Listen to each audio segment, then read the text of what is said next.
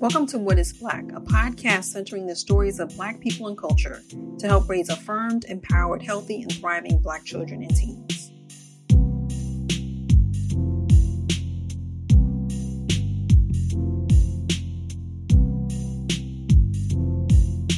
Hi, everyone, and welcome to another episode of What is Black podcast. I am so excited again to be joined on this episode by Dr. Jasmine Zapata, who is the Chief Medical Officer and State Epidemiologist for Community Community Health at the Wisconsin Department of Health Services. So she's all she's everything, and she's joining us to discuss COVID nineteen, um, racial and health disparities as they relate to the virus, and how the virus um, has put a spotlight on how um, how these disparities have have developed, but also you know where we are now.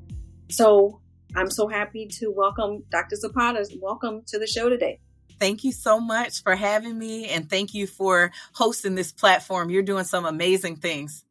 Early this year, I had um, two other fellow pediatricians, colleagues of ours who are in public health, Dr. Lauren Smith, um, the Chief Health Equity and Strategic Strategy Officer of the CDC Foundation, and Dr. Letitia Dzirasa, um, who's the Commissioner of Health for the Baltimore City Health Department, talked to us about COVID 19.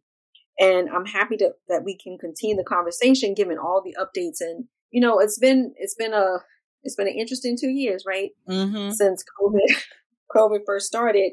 So first and foremost, I wanted to, wanted to find out how you're doing and how is the family doing?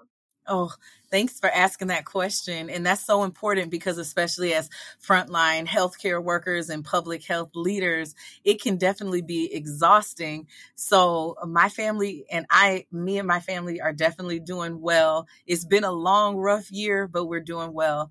We had COVID actually the month before the vaccines ever came out. So, um, about a year ago.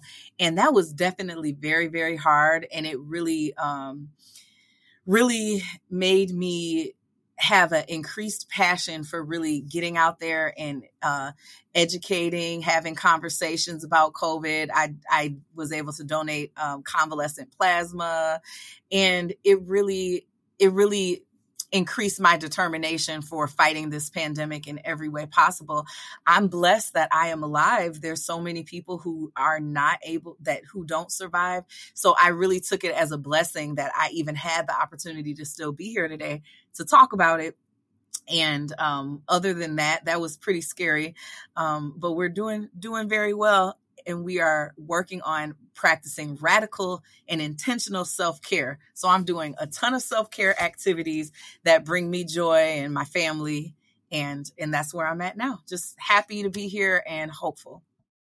Oh, awesome. And I think that's so important and it makes it relatable, right? Because not only are you a physician and a public health, um, public health official, right? You're also a mom, right? And all the things that, and frontline healthcare work, right? All those things that um, really come together for you to do what you're doing. So I was wondering if you could share a little bit more about your role and how you work to improve um, health of communities and families. Yes, yes. So, in my role as a newborn nursery doctor at our at the hospital, I get the opportunity to run to uh, slightly high risk deliveries um, we do resuscitation for babies. Um, we do procedures. And then I get to round with new parents, telling them and talking with them about how to take care of their new baby. And if the baby has any health conditions, we help address those. And um, if needed, help to facilitate the transfer to the NICU.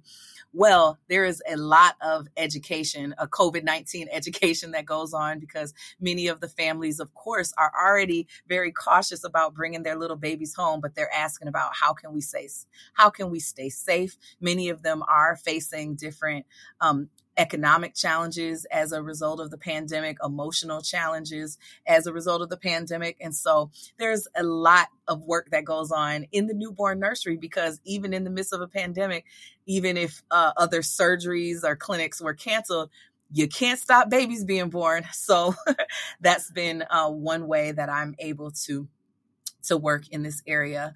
Also, um, I do a lot of health education and talking about um, social determinants of health with our medical students at our UW School of Medicine and Public Health. Um, one of the classes that I am one of the co-instructors for is a class about communicating public health information to to the media and to legislators. So I love going and talking with the future medicine and public health leaders about that because now more than ever, one of the biggest threats as we are fighting this pandemic is misinformation. So we are training up an amazing army of public health leaders, medicine and public health leaders who are going to be able to write letters to the editor, do social media campaigns, and talk with their legislators. And so that's something I'm very excited about, just working with uh, future um, medical stu- or working with medical students and and um, masters in public health students and then in my role as Chief Medical Officer for Community Health at the Wisconsin Department of Health Services, I serve in a variety of roles but one of them is uh, I am co chair of the maternal mortality review team. And we review all of the deaths of pregnant people who died during pregnancy or within a year of pregnancy. And in that role is so important because we are able to look at autopsy rec- records, hospital records, able to look at um, police records to really look and see how could this death have been prevented? Was it preventable? And and then we use those recommendations to try to save future lives. And now especially w- now that we are in a covid-19 pandemic we are starting to review the deaths that started in uh, 2020 related to the pandemic. And so as we know when you are pregnant you're even more susceptible to complications from infections. And so that is a really awesome role to be in to figure out ways that we can pre- prevent future deaths, address social determinants of health. But now, on top of that, we're starting to look at the COVID related deaths, pregnancy deaths. And I get to play a role in that, which I really love. And I'm doing a ton of community conversations and outreach um, uh, helping to spread the word about um, vac- now that children are able to be um, vaccinated uh, five to a, five to eleven, going out to talk to schools and with teachers, and um, that has been really amazing. And then um, finally. I am the co chair of our Governor's Health Equity Council subcommittee on power, access, and representation. And in that role, we are working on ways to achieve health equity by the year 2030. We're submitting a list of recommendations um, for the governor to consider adopting that will help achieve health equity and that the subcommittee on power access and representation is just so important because we need to have represented represented in medicine in government in schools in every single area people who are the most impacted. We talk about health equity all the time, but the people whose voices should be the loudest and should be listened to the most are those most impacted. But I'll stop there. I do a lot. I do a lot, but those are just some of the things that I've been doing in the midst of the pandemic. So you're doing, I mean, you're doing great work. Because I think, you know, and I think what I love about this platform is I get to interview, you know, friends and colleagues, right, who are black doctors, yes, um, leaders, leaders in their field, right, and hopefully, right, when people when people say that, oh, I don't see, I don't see someone reflecting me, that representation, right? Yeah. I mean, there's there can be definitely there. We need to increase the pipeline, right, of um, women of color, yes, um, entering the medical field. But yes. we're here, right, and we're doing the mentoring and we're representing. So I love that, and I love the fact that you know your health equity work, right, um, the intent of not just being in DEI work, diversity, equity, and inclusion, right, is power, access, and I forget the last part. And representation. And representation, right? So to me, that really reframes everything, right? Um, and it takes it out of just just having, you know, oh, do we have a black person, Hispanic person, a woman, right? It's be, it goes beyond that, which is which I think is wonderful shifting power is so important. Um, instead, uh, instead of just having large institutions or certain um, bodies holding uh, economic power or even political power, we need to find ways where we can shift rather than just giving handouts. How can we shift that power into our communities? And that's something that I'm very interested in and is is uh, so important to me. Awesome, awesome. All right, so we're to go, we're to start talking a little bit about COVID. So I wanted to, to talk a little bit more about how you and your the work that you're doing, working with the health department, how you all are addressing COVID nineteen, um, the racial health disparities that are occurring as a result of COVID nineteen. Yes, that is a great question. So, one of the biggest things that we're working on here at Department of Health Services um, is focusing on having community conversations, but also when we're talking about having people feel comfortable with getting the vaccine, is partnering with trusted messengers again, partnering with trusted messengers. It's not enough just to come in, you know, come in in my white coat and say, because I'm a doctor, this is what I'm telling you, or because we are a, a state authority, we're telling you to do this. That doesn't work for everybody. Um, in order to trust someone, you have to know that they are reliable, that they've been there in the past and they're going to be there in the future. You need to know they're reliable. You need to know that they're credible and know what they're talking about and but you and, but you also have to feel safe with them emotionally having these conversations. So it's not enough to just have credibility and authority you also have to be reliable and have those deeper connections that that um, people really feel safe and comfortable talking with you. So some of the best ways that we have been working very diligently on is partnering with trusted messengers and to get the word out about the vaccine uh, just general covid prevention um, information out on how to take care of your more emotional and mental well-being. Um, combating some of the various economic hardships related to the pandemic. So one thing we did, I was very, so very proud of at uh, Wisconsin Department of Health Services, is we had a vaccine equity and community outreach grant program very early in the pandemic, and still there uh, still ongoing. And it was six about $6.2 million that was given directly to community groups and organizations to partner. So that was a way to partner with trusted messengers to be able to hold community vaccine clinics, community education, and um, providing resources to families who need it most. So that's one thing. Uh, that's just one example. Partnering partnering with trusted messengers and a lot of collaboration has been what we have been working on. I've been loving going to churches, parades, schools. I, have been all over the place, uh, a couple places in person and virtually having conversations, and that's what we're we're all about here at DHS. So would would you would you say then? I mean, I know like COVID has been like you know has devastated a lot, right? But there's also been opportunities, right, with COVID, um, and I think especially on the systems level, right, rethinking how we address the needs of all the community, right? Because um, we because I think again, COVID has really shown or highlighted, right, there there are um, you know, we talk about disparities, right? Yeah. But the question is, is, you know, why the disparities exist, right? It's not just because of race. It's not just because someone is this racial classification. They're already, you know, predestined to have these poor outcomes, right? Yeah. We're finding, like you, you talked about social determinants of health. And I was wondering if you could talk a little bit more about, about that, but how, um, like, for example, at examples for, that your health department is learning from um, what COVID has kind of shown, right? Making making something positive out of you know some of the negatives that have have occurred with COVID. So some of the lessons that we've been learning is is so important. Kind of as I was mentioned, learn earlier about trusted messengers, it's so important to develop relationships with our healthcare partners, partners in the community, individuals. Developing relationships and fostering those is so important. It's going to help us get through our current pandemic, but it's going to help us for the future. And we're also learning that it when we talk about issues of health inequity, we cannot be reactive just because we saw, oh man, there's disparities and inequities in hospitalization and death rates among different races. We can't just be reactive. We need to embed uh, prevention efforts into our very structure. So, because of that, because of some of those lessons that we learned, it's important to be very um, uh, proactive and systematic about it instead of being reactive, we, over the course of the pandemic, created an Office of Health Equity.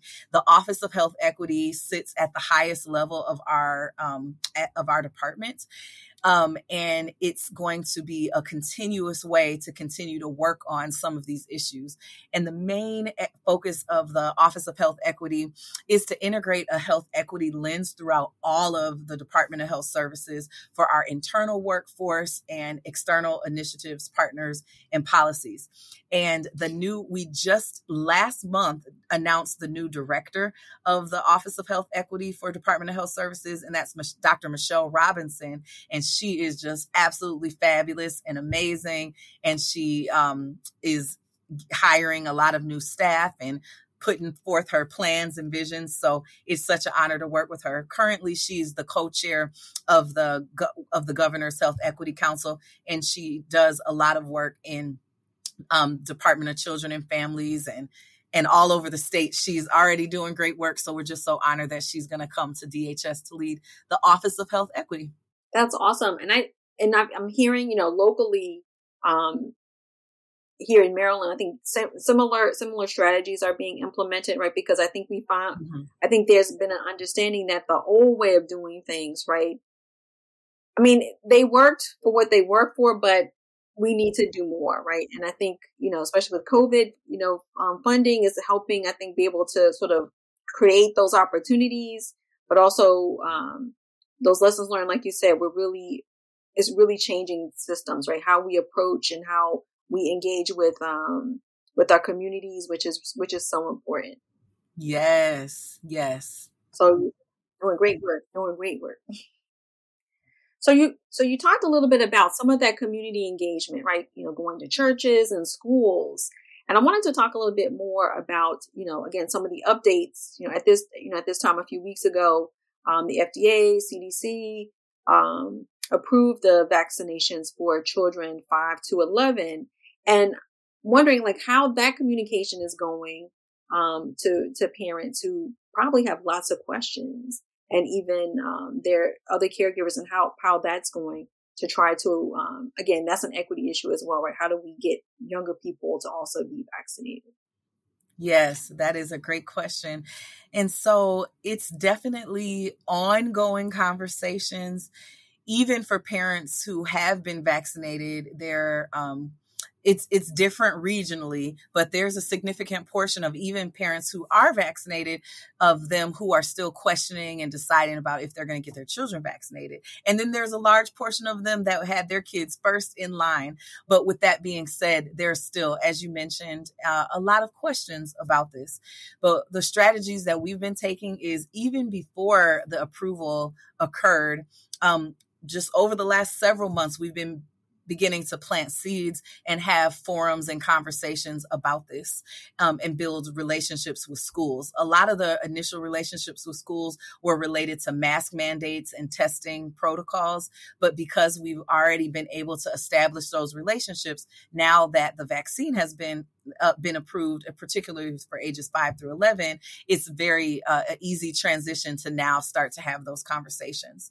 In fact, ne- uh, next week, I'm going to be on a joint call with the depart- our state Department of Public Instruction and then our Department of Health Services as a joint webinar for, fa- for families and for school officials just to address many of the concerns that parents have and really um, talk about this in a way that people can feel comfortable making the best decision for their family. So lots of conversations, lots of supporting, and uh, really normalizing getting the vaccine.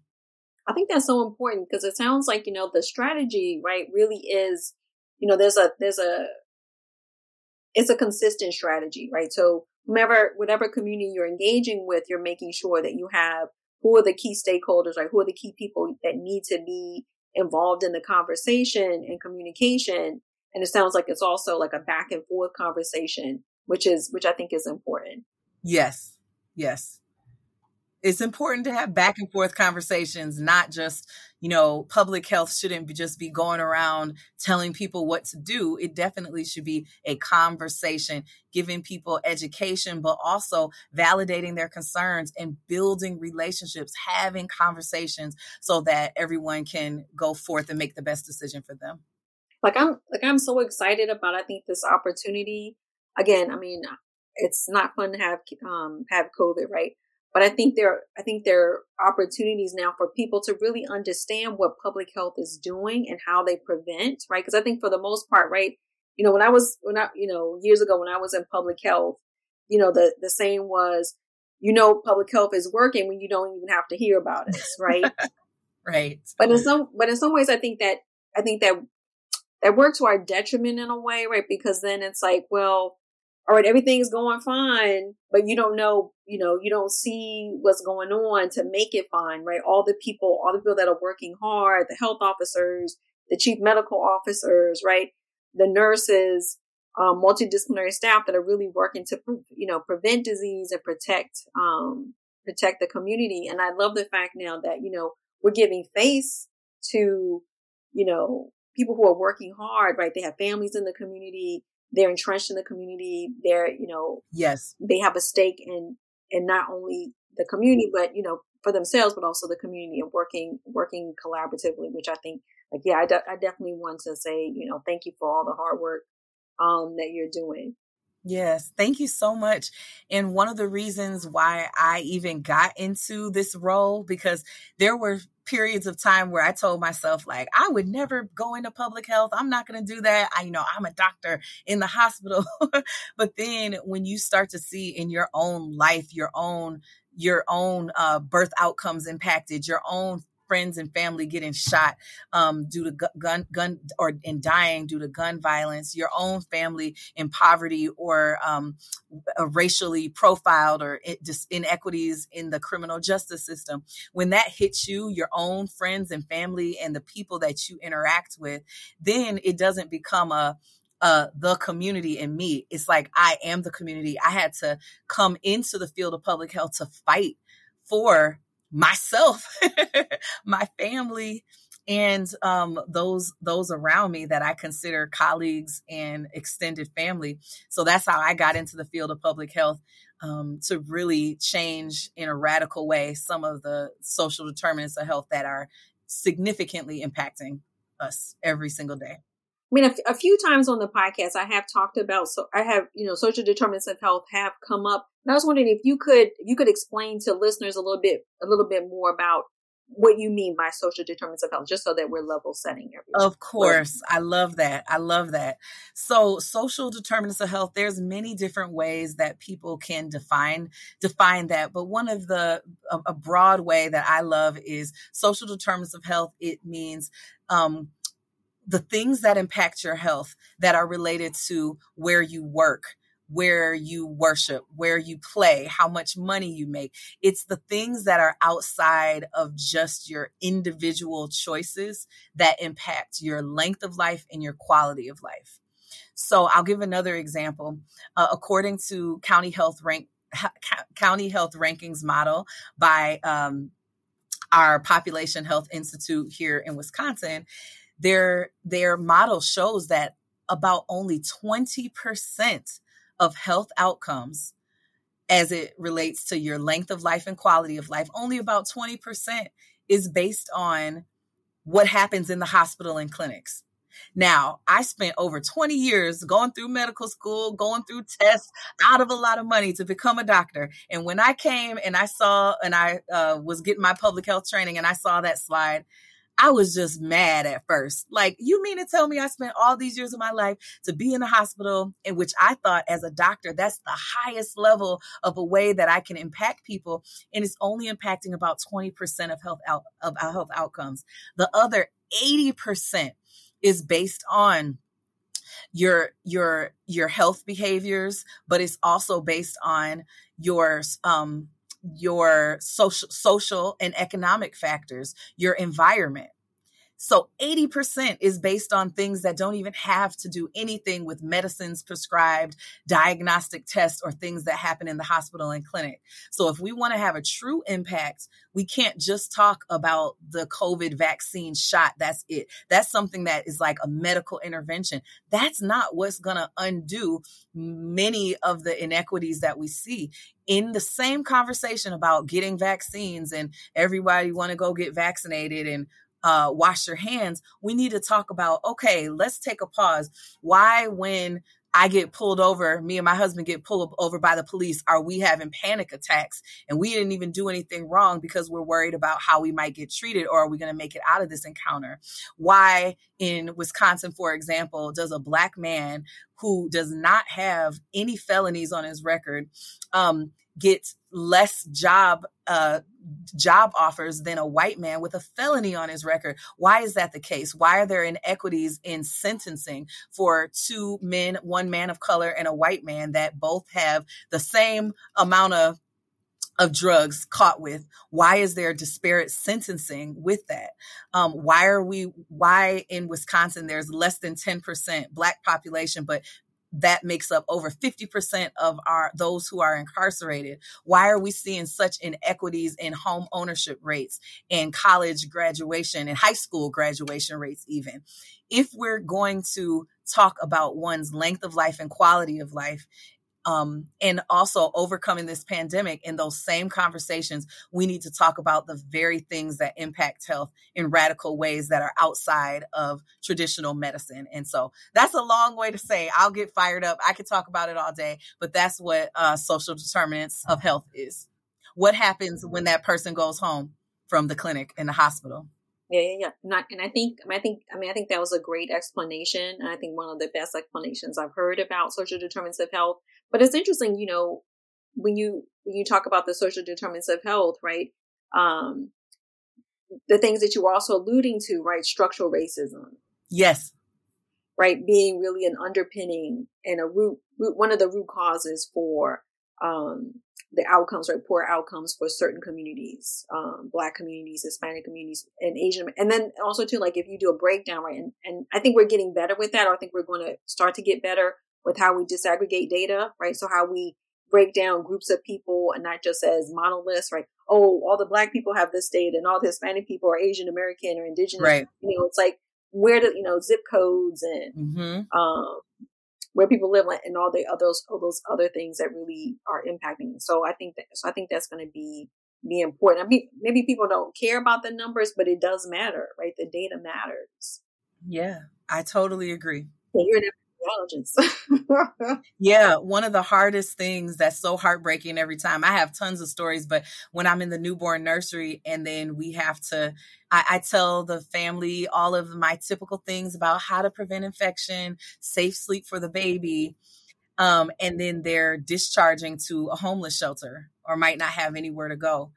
And that's heartbreaking because how are you going to be able to follow all these guidelines and take care of your newborn baby when you're worried about like where are we even going to live? Are you going to really make it a priority to show up to that follow-up appointment that i want you to go to so we can check the baby's weight and see how feeding is going? When you're going into a crisis situation it's hard to focus on um, the things that we're telling you in the hospital and clinics if you don't have your basic needs met. That's heartbreaking every time that happens. But that again, um, those experiences, you can either use them to get you depressed or burned out, or you can use them as fuel and motivation to fight for change. And so that's another example of social determinants of health and and things that I get to work on as a chief medical officer um, it, within our department to work on changing some of those very under, underlying system structures, systemic racism that impacts our patients.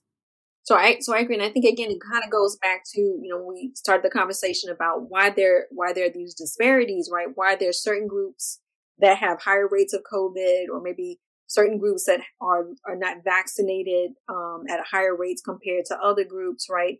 And again, how that communication, you know, how you take all those factors into com- into the communication to the communities that you want to outreach to, right? And so, so I guess I want to talk a little bit about that in terms of how you all, how you all think of how does like public health in general think about how you communicate to particular communities? Is it is it again through those um, those trusted um, those trusted communicators, trusted people, trusted stakeholders in the community that help you um, facilitate that? Yeah, it's a combination of, yes, working alongside trusted messengers and then also just being very um, careful in our language and communication where you don't want to worsen a divide or push people away even more. Right now, we're seeing a lot of stigma, even through the media, with people who have not yet decided to get vaccinated or that's the decision that they made for themselves. There's a lot of shaming or stigma, but we need to make sure that when we're engaging in conversations, as I mentioned, one of the biggest tenets of trust is making sure that person is feels safe emotionally having that conversation. So we in everything we do try to um, acknowledge people's feelings, uh, whether it's an underlying uh, feeling of fear or questions that they still have, addressing that in a non judgmental way, leading with love. Letting people know that we're all in this together. This is a very scary situation that we're going through. We're all in it together. Here's some information that we have because we want the best for you. What questions can we answer? Where are you at? Let's have a conversation rather than just saying, you didn't get the vaccine you're the reason for the pandemic and you're going to die and we're not going to care if you die like those are some messages that i've really seen out there and do you really think that's going to get people to trust you more? That's just going to make it even worse. So we're doing a lot of relationship building and a lot, uh, making really making sure not to be judgmental in these conversations that we're having. So before before we wind down what would, what would be your recommendations for um, families that are want to learn more about the COVID vaccine? And also, I throw in there why it's also important um, to get the flu vaccine this season. Yes, great question. Um, I'll start with the flu vaccine qu- question. Getting the flu vaccine is important because if you get the flu vaccine, it can significantly reduce your chances of getting the flu, but also your chances of hospitalization and death from the flu. And the flu impact, even though um, some people say I went years and I never got the vaccine, there are people every single year, adults and children, who get very sick and some do die. And this is something that's preventable. So that's why it's very important to get the flu vaccine because it can re- uh, reduce the risk of infection, hospitalization, death.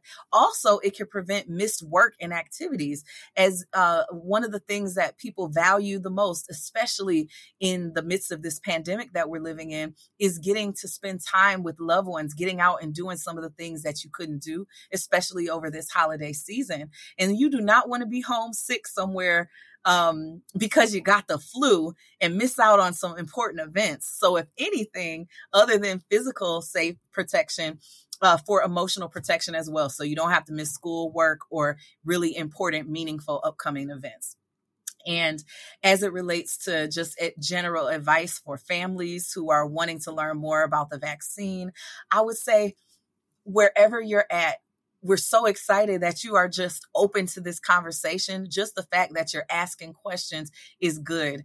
Um, one of the best people to talk to is your healthcare professional, especially if you have specific questions about like what what vaccine should I get, or if I have this allergy, what should I do? If you have very specific questions, or just general questions about vaccines uh, or vaccine safety, please call your healthcare provider, schedule an appointment. You can even talk to some of their nurses over the phone. Um, you sometimes you can even send them an inbox me- message, and there's they ha- they can talk with you. You can also connect with your local or your state health departments usually you just do a Google search, whatever state you live in, whatever city you live in, your local health departments have a lot of information. And then continue to talk to people around you who you trust and love, just to um, talk about your feelings, see what other people did, and um, just continue having conversations and know we're all in this together. And then my last question, well, my second to last question you brought up, I think, really an important message, right? When you're when you were talking about the vaccine and communication, mm-hmm. and you mentioned you even at the beginning, you talked about self care, social emotional well being, and how how important that is as well, right? Because I think sometimes when we think about health, we forget about our mental health, right? Yes. And I'm going to have you have an opportunity to again, kind of just really really speak to that. Yes, that is so so important. Whew. Um, there have been people who are losing parents, losing spouses, losing children. Um, one death, even though we look a lot at statistics, and a lot of times people get numb to all these statistics, but we have to remember behind every single statistic, this is an actual life. This is actual families and communities being ripped apart, being devastated for just one death. Um, I have to see death as my in my role as a doctor i've seen it and it's not it's something you never want to have to do to go tell a parent that your child has died. Um, my own brother passed away many years ago not from covid but from sudden unexpected death and epilepsy and to to the impact that it had on me and even my, particularly my mother because that was uh, her only son we're still facing the ripple effects of that today. And it's been over 10 years ago. And that's just one child that died. So imagine all the death that's happening right now across the globe with COVID 19 deaths. It is causing a lot of emotional turmoil and so it's so important to take care of not only our physical health, but our emotional well being and our spiritual well being and, and our, our mental health. All of that is so important. We have been seeing um, increases in, in in some areas and regions, increases in overdose deaths, increases of children feeling very anxious. In some parts of the um, nation, there has been upticks in youth committing or youth who die by suicide. And so we really need to watch out for that because, especially as we get the vaccines rolling out, more um, herd immunity, and we start to get through the physical impacts of this pandemic, hopefully in the next couple months into the next year, we'll be seeing um, decreases in, in the COVID 19 numbers. But we need to watch out because there's going to be, in, there's potential increases in some of these long term emotional and psychological impacts that are going to be a pandemic of its own. And we really need to be watching out for that. So, some things that you could do just in your personal life is practice every single day in intentional joy. Figure out something once a day that you could do to just make yourself smile, have joy. Also, there's research that is emerging that is showing that when you stay connected to your sense of purpose, that actually reduces inflammation in your body. It changes certain structures in your brain, particularly your amygdala, the center of the brain that deals with fear. It helps you adapt to uh, and overcome negative uh, emotional situations, which the COVID pandemic definitely is. When you are connected to a sense of purpose, there's research studies emerging that it helps increase your length of life and quality of life. So, especially now more than ever, Practice joy intentionally every day, but remind yourself every day of your purpose. Do things that bring your life meaning and those are just a few things that are personally are helping me but also that i'm sharing with everybody else so that we can all get through this together. I don't want us to just survive the pandemic because we're who i made it. I'm physically alive but i'm messed up in the head. No you want to come out whole and healthy in all areas so let me stop there because I'll I'll keep talking all day about that one. That one's very very important. Take care of yourself.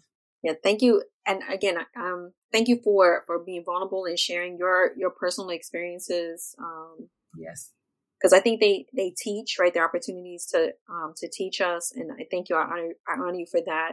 Um, and thank you again for joining us. You know, joining us today to share to share your joy and I mean, I can tell you are passionate about public health and that is so needed at, during this time. Yes. Um, and I don't know if you wanted to, if there's anything else you wanted to share, like maybe where people can learn more about you or.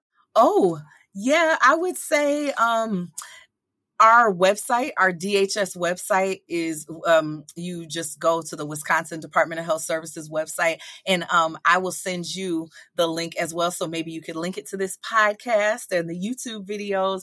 There's a lot of great information there about a lot of the things that we're working on. Um, and so that's what I would say. That's a resource that's great to share. We're doing a lot of great things here, and I'm I'm so honored and excited to have this space to to chat. Um, my last thing that I would say is everybody just stay encouraged. This has been so hard, but don't give up. Stay encouraged. Even if, if you're having a rough time, take one day at a time, one hour at a time, one minute at a time, one second at a time. Even if you just have to pause and breathe a couple seconds just to make it to the next minute, don't give up. Stay encouraged and we are to get through this. And I'll, I'll stop there.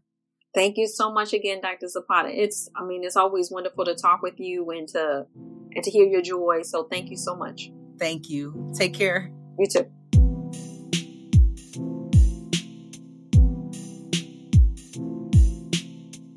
Thanks for listening. Music and editing for this episode by Manny Simone. We want to grow our community, so please tell a friend about the podcast and let them know that they can subscribe to the podcast wherever they listen to podcasts.